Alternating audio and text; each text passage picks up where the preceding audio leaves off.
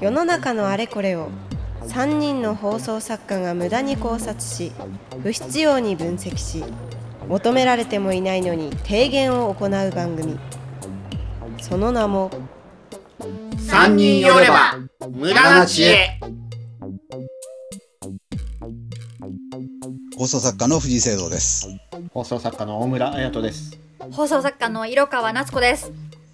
三本撮りも三本目になってくると、もう余計な言葉を言うのもめんどくさくなってくる。ここのイニシアチブ取ってんの修道さんですからねはい。この挨拶の部分。なんとなく名乗りゃいいだろうっていうふうにだんだんなっていって、はい。あのー今日はですね、この場を借りてですね、えーみんなで茨城県について考えたいなと思いまして。茨城。はい。魅でなんで茨城かっていうとですね、あの私毎回、えー各都道府県用に落語を書いてるんですよ。はい。はい。新作落語をね。あのまあ、話せば長いことながら、えーっと最初お一つ書いてくださいって言われたのねあ,、ある何かをひなんか落語を書いてくださいと柳家軽くさん経由で来て、でそれがあの、まあ、T& デパートメントというところだったんででもそこはその各県に1点ずつお店を出そうとしてると。ほうほう。うん。で、まあ、まだ10軒ぐらいしかないんだけども、ゆくゆくは各県に1店ずつお店を出そうと思ってる会社だっていうことを知って、で、一つ落語を書いてくださいって私言われたんだけど、初めてその方とお会いして、いや、一つって言われたんですけど、47の都道府県に1個ずつ書きませんか？書きましょうか？って話をしたんですよ、その場で。うん会ってはい。い要するに1の依頼があったのに私が47書かせろっていうふうに打ち返したわけで、でそのお方が偉いのはその場で「あそれ面白いですね。うんうん。じゃあそうしましょう」っつってすぐ変えたのねもう。うんうんうん ひどい話であの向こうの予算のことも考えずにこっちが47倍にして仕事を返しちゃあって でやりましょうってなってうん。各都道府県に一つずつ落語を書くとういうのをお今ね資料を見たら2012年に始めてるんですよ。はい。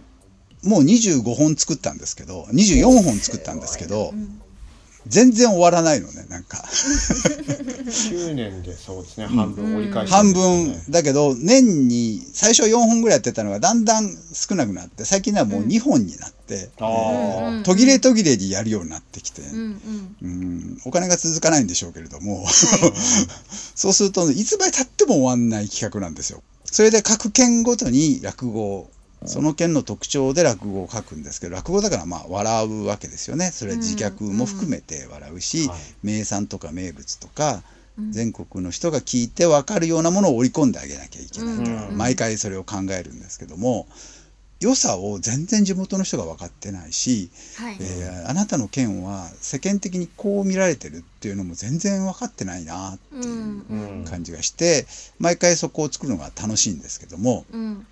で次私茨城県をやんなきゃいけないんですよ。はい。ほう。はい、でここであのお二人に茨城県はどういうところかっていうのをちょっと聞いてリサーチをしようと思いまして、うん。えーこの番組を借りて私のネタ作りの手伝いを強制的にいさせてやろうというのが今日の私の魂胆なんですがなるほなるど。ほど。お二人茨城県ってどういうイメージを持ってます？私父親のの地元が茨城なんです。うん。おう。ん。でも行ったのって子供の時以来行ってなくって。はい。茨城のどこなのかも知らないんです私え？正直。車で連れてかれてて。あちっちゃい頃だと分かんないかもね確かに、全くでなんか水戸市とかあるじゃないですか。そう、うん。いわゆる市とかも全然わかんないし。うん、家があって隣に大きい公園があってそう。家があって山があって川があって町があってそれは大体どこも一緒。にお寺みたいなのがあってあそれもどこでもある。そのぐらいの三連単しか分かってないんですよ私 それも全然そこたどり着けないねでもね。でそうなんですよ。だから、一食べ物は食べ物は？食べ物はもう納豆ですね。納豆。あ、あとでも、私色川じゃないですか。はい、うん茨城には割と色川さんっているっぽい感じのことは言ってたんで、確かに全国的に見ると色川って見ると珍しいもう全然珍しいんですうんうんうんうん。茨城に色川はそれほど珍しくもないんじゃないか。なそれでもやっぱ少ない方ではあるらしいんですけはいはいはい。ど一世帯では決してないみたいで。なるほど、なるほど。そうらしいっていうのは聞いてはなんとなくいるんでもしかしたらなんかそういうルーツがあんのかなとも思いつつ。うん。縁があって、うん。それでも食べ物は納豆ぐらいしか出てこないし、名称。名物。茨城。全大然ダメだな。人になって。からい行ってないかもしれないです私。茨城。大村さん茨大村さん行きましょう。どうですか？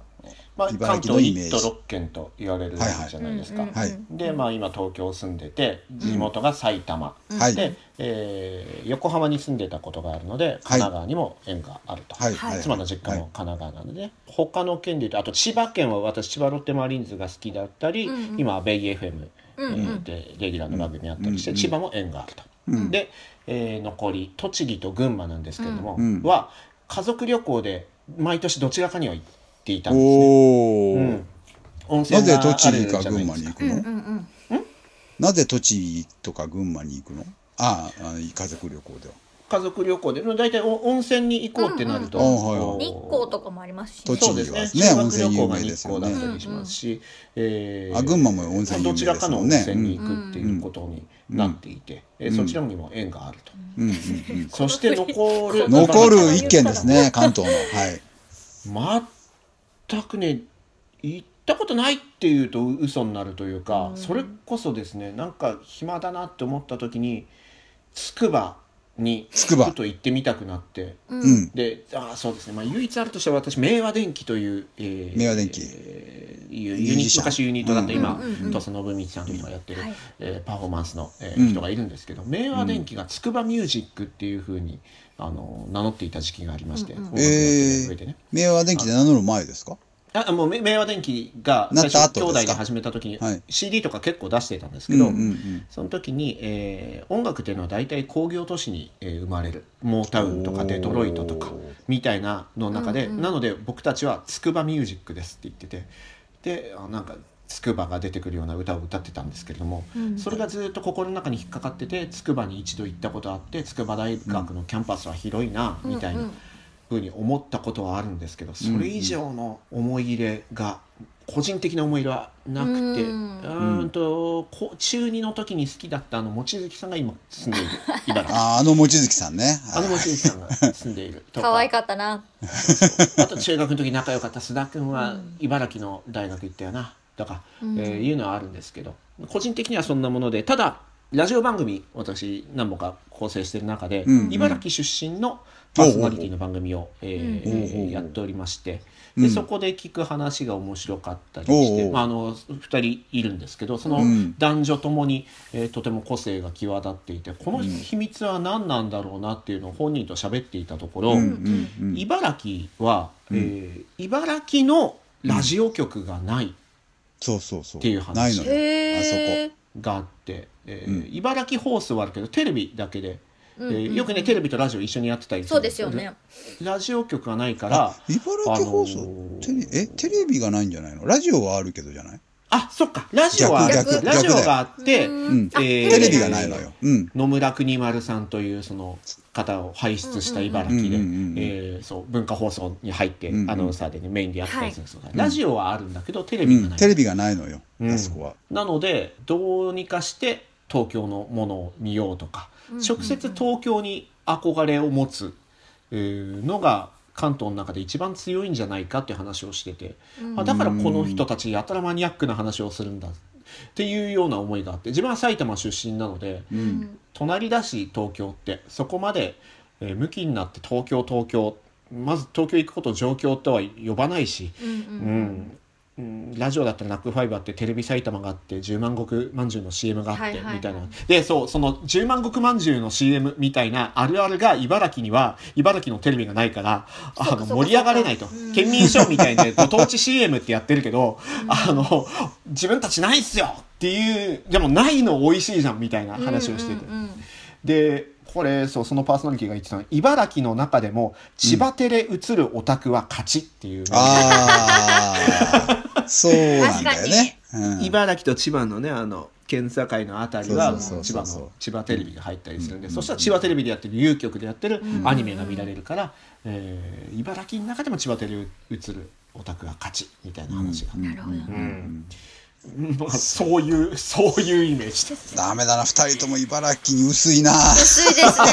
あう牛久大仏ぐらいしかもうあとわかあんないです。牛久大仏ね。この間あのー牛久大仏をお掃除する人たちのドキュメントみたいなの見てたんですよ、はいはいはいはい。ドキュメントっていうかなんか水圧でバーってやるっていう、はいはい それを見てバー放って目の送作家とところから。も思えない表現だ。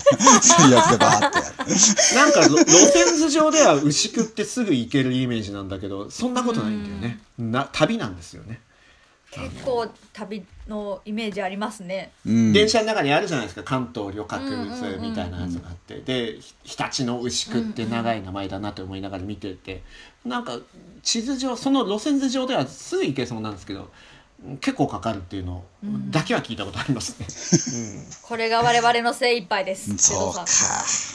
あの、まあ、毎回ね、私、その県の、まあ、いろんないいことも悪いこともね、含めて、えーあの、ネタにして、でも基本は良かれと思ってね、うんうん 言うんですけどね、もっとメジャーにししたいなと、まあ、メジャーな県はすでにありますけど、メジャーじゃないところはね、えーまあ、最近ちょっと行けないけれども、本来なら観光客にも来てもらいたいし、うん。そこの名産をみんなが、あ、こんないいものがあるんだと思って、買ったりしてもらう手助けをしたいなと思って毎回落語を作ってるんですけども、うん。はい。それで毎回調べるんですよ、いろいろね。で、茨城についてずっと思ってるのは、魅力度最下位にあぐらをかいてないかって思ってるんですよ、私は。あ逆最下位にあるよに逆にたそうですね、うん。うんなるほど。だって、ほっといても最下位に選んでもらえるっていう、はいはいはい、うん。まあ、ある意味美味しいわけじゃないですか、美味しいですよね。それって。そうですよね。うん目立ちますからね。自虐ネタでちゃんといじれるから、うんうんななんかそこにあぐらかいてないかってずーっと思ってました、ここ数年ね。まあ去年はちょっと最下位じゃなくなりましたけど。最下位じゃなくなったことによって、一瞬その茨城はやったーってなってたと思うけど、はいはいはいあれって裏を返せば、うんもうそれにおいての魅力度ランキング売りがなくなったのよ。そうそうそう。もう何もなくなるわけじゃないですかそうそうそうそう、ねそうなのよ。これが一気に20位ぐらいになってたらうんやったんでですすけど、いくつか上がったんですよね。これは純粋に県民の皆さんは嬉しいなのか、うん。そうそうそまあそれを逆にう売り出してる側としたら、う。うん。まあ、セールスポイント1個なくしたみたいなもんじゃないですか。そうそうそうそう。うん。だからそこにねな、なんだろうな、そこにあぐらをかいて、どどうせ最下位ですからって今までやって、ここ数年やってきて、はいはい。そこをこうもがれちゃうと、ちょっとね、辛いなと思う。そうですよね。だから茨城を最下位であれというよううんなことを、結果ねまあそうなんですよ。ひ人が魅力的であれば、うん。なんであれいいなっていうところはあるので、うん。やっぱり最下位であるといじりやすかったり本人も喋りやすかったりうん。そうですよねそうなんですよ。だからあれはすごいメリットなんだけど、でも人によってはそれが嫌だっていう人もいいるじゃないですか。だけどそれは多分全県的に見れば、うん。その北関東3県をいじるときに、いじるっていうかまあ話題にするときに、うん。は最下位の定番の茨城って言った方が茨城は一つこう際立つそうですね。わけですよね。うんうん。うん他の2県と違うっていうところですよね。うん。海があるって威張るよりも、うん。そっちの方が実は強かったりするんで、そうですね。うん、そう、最下位であれよっていう気がすごい私はするんですけども。求められてないのに提言。をこれからの時代もっと太いっていける。どっち意外とを踏んではいけないよ。気 なるほど。をつけてね。絶対にそりゃそうなわけ。よ三人寄れば無駄な知恵飛んで埼玉というね映画がああ、ありましたけれども、うんうん。あーそこで、えーまあ、千葉と埼玉あーのライバル関係みたいなところから始まり、東京が絡んでそ裏で神奈川がみたいな話で、うんうんだったんですけど、うん。あのーで群馬は美味しくいじられてるんですよねあの映画で、うんうん。うんうんうん。でまあネット上でもね群馬みたいななんかうん。ネタあったりするんですけど、うんうん。茨城なんですよね。でうん。栃木はまあ栃木でさっきね温泉があってっていう話しましたけど U 字工事を排出したりとか、はいはい。えーまあ埼玉という海がないも含めて、うん。うん。何かしらいじりどころがあったりするんですけど茨城は、まず市町村がそんなに思い浮かばないですよね。まだ栃木の方が茨城ってそうですね。ね、うん、結構もう全然わかんないよ。大きい県で、あまあ、うん。女性は一般的に地理にあんまり興味がないから、そうですね。多分色川さんは弱いんだろうなとは思ってるんです。それ色川さんだけの問題じゃなくて、割と女性はそういう感じなんですけども、うん。はい、私はまた地理好きなんですよ。うん。はい。地理好きであのよく地図を見てたりするんですけども、茨城ってやっぱ広くて地図を見てて思ったのがひらがなの市が多いのね。データ。あーつくば未来。つくばつくば未来それから霞ヶ浦も今ひらがないんですそうですね、へえうん、つくば市もつくば未来とは別につくばもひらがななんですよ今つくば市もありひたちなか。はあそうだ。もうひらがなこれ漢字書けないからなんかね難しいからあれだけど、まあね地元の人は読めるんでしょうけどもね、うん。全国的にはね。で私が調べた限りひらがな市ってあっちこっちにあるんですけどもうん4つもある県は茨城だけなんですよ。へえ4つなんだでも。うんうん4つはあるわけで これは何だろうなってこう考えるわけですよ。はい。で一つにはまあ字が難しくて読んでもらえないんだろうから、なんとか読んでもらいたいうんっていうのはあるし、あと合併とかやった時大体揉めますよね。はい。そうですね。平どこの名前をがありましたから。で20年前その時にもう一回チャラにするためになんかひらがなでなんか違う名前をつけちゃう。とか、合併するとひらがなになりがちですよねなりがちですよね。どこの顔もた立てられないから違うものにしてひらがなにしちゃうっていう感じですね。それからこれは私の邪推かもしれませんけどもなんかひらがなになると垢抜けた感じになると思ってんじゃないかなと。なんかいい人感っていうか選挙のポスターとかもね。なんか洗練されてるってうん思われたいみたいな感じがあるのかなあってえての感が出るのかな。あえてのなんかこう人の名前とかでもひらがな3文字の子とかが一時期増えた時あったじゃないですか。千尋とか。ああそうなりますよね、うん。柔らかい感じの丸みそうそうそう。柔らかい感じ。エリエリカもそうだし。そうそうそう。なんかそれと感じこう一周回ってあえてのですよみたいな感はありますよね、ひらがでなって。もそれはそう見られたいってことはさそうじゃない自分がいるからそう見られたいそうわけじゃですないですかねそうですね、まあ、自だから覚ですよねそれがリト言われてみてだから今筑波とか霞ヶ浦とか、その日立とかもそうですけど、うん。それこそその江戸時代の旧国名感がん。色濃くて、うんうんなんだろうなその埼玉で今地元埼玉なんで埼玉で比べると大宮浦和川越所沢、うん。まあなんかそんな感じよねっていうところで 別に昔から所沢だったっていう感じじゃないし、うんうんうん。川越はもともと川越だったんですけど川の字が、あの山水の方だったんですよ。あの昔はね。あああはいはいはいはい。そうなんだ。うん。へえででも基本発音は一緒で変わって簡単な方にしてうん。成立してるし、まあ、熊谷ぐらいになるとちょっと昔っぽさとか昔からっぽいイメージありますけど、うん。茨城確かに今硬いですね筑波も硬いのよ。ひらがなとかカタカ画ナじゃない。数多いし字が。筑波は確かにそう。確かに。うん。武将大名うん。みたいな感じ、うん城とかいう感じがするっていうのはなんか分かりますね。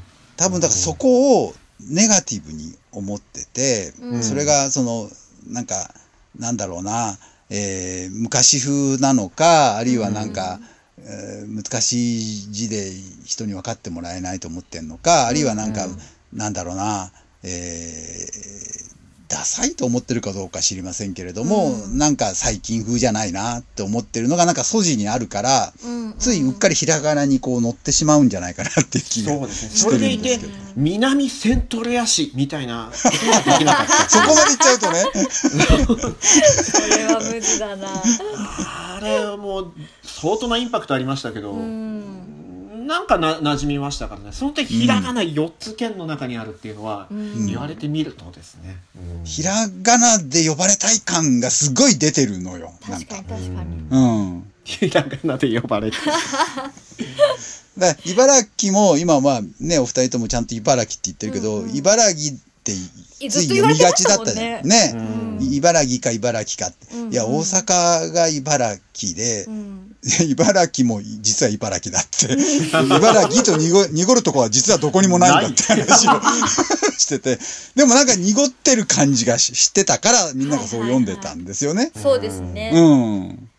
だったら県名もひらがなの茨城にしろよって気もするけどね。ああ、確かにそこまでそこまでいけばねううんん。それはそうですねなんかうどん店県以上のインパクトあるな、うんうん県がひらがなかみたいな。ねえ、なんかすごいなと。県を挙げて、すなんかそうしたいのねっていう感じがあるけども、なんか、なんかそういうふうに見られたい感がやっぱ強いなっていう気がすごいしてますね。でもなんか本当に茨城は水戸に行くしかないみたいな話もうん聞きました、ああの、石岡っていう町知ってます？えどこですか？石岡という町がある。石岡はいはいはい。石岡市。あのえそれこそベイ FM で、うんうんうん。あのメール募集かけると千葉の人ももちろん来るんですけど茨城の人からもかなり来るんですよ、はいはいはいはい。えーでそこでい石岡はよく見ますね。ああ、そうですよね。あの、どこだろうなって思いながら。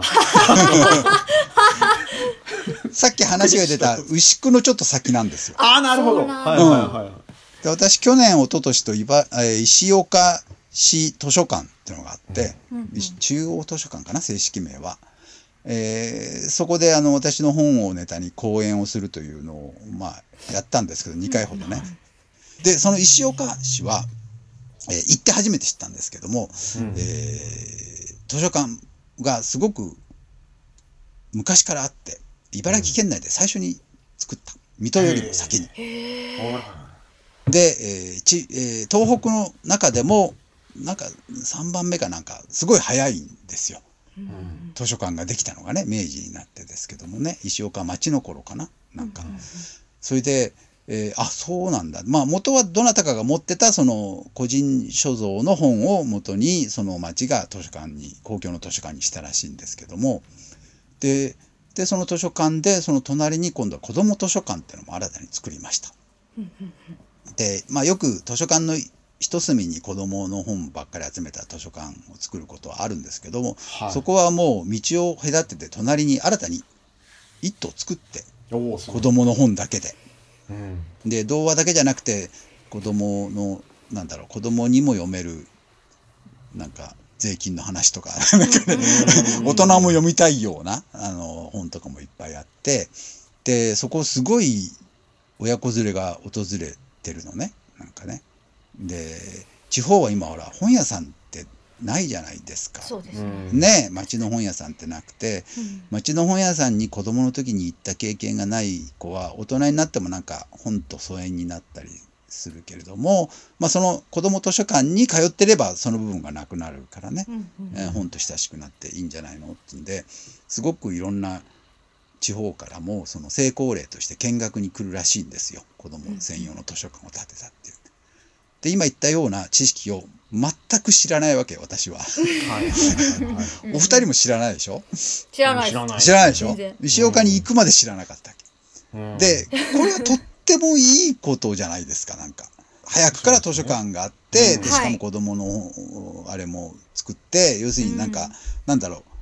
言い方としては子育てに向いてますよだし、はい。文教の色がありますよっていうことじゃないですか。だからここであの暮らしてみてはどうですってアピールがうんうん。できるツールがあるわけじゃないですか。はい。もう全然それ使ってないのよ。あ すごい私は行ってその場で「えすごいいいこれなんかアピールできますよ」って申し訳ないけど石岡ってみんなどこにあるか知らないし、うんうん。そんなあの全国的知名度もね当然水戸に比べれば低いんだけど、でも昔はその日立の国の府中だったらしいですよ。昔のだから中心地。ー水戸なんかよりも昔はそっちの方が開けてたんでしょうけども、うんうんうんうん。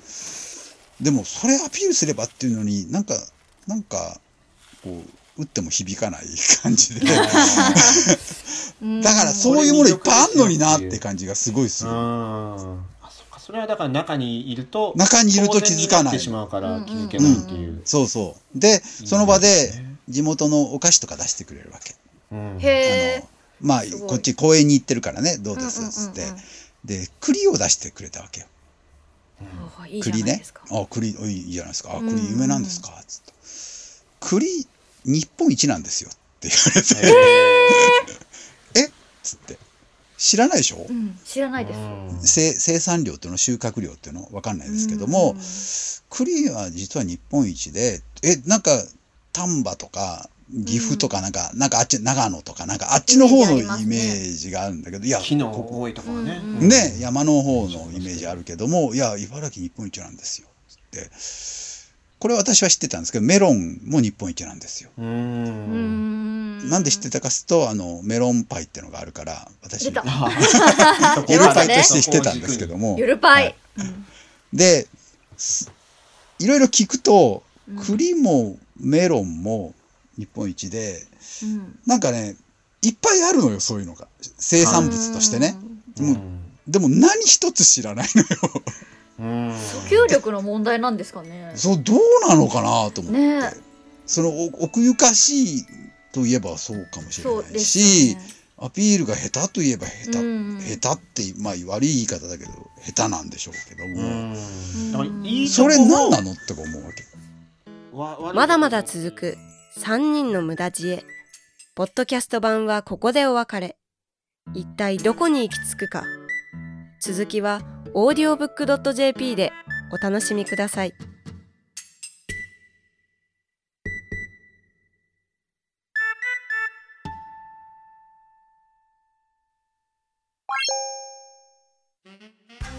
さあ寄ってらっしゃい聞いてらっしゃい。オーディオブックドット .jp ではさまざまなオーディオブックがお聞きいただけます。あの話題のビジネス書これを聞けば明日から大金持ち。あの人気小説これを聞けば父ちゃん母ちゃん坊ちゃんも物語の主人公。さあさあ聞いてらっしゃい試してらっしゃい。オーディオブック聞くならオーディオブックドット .jp だよ。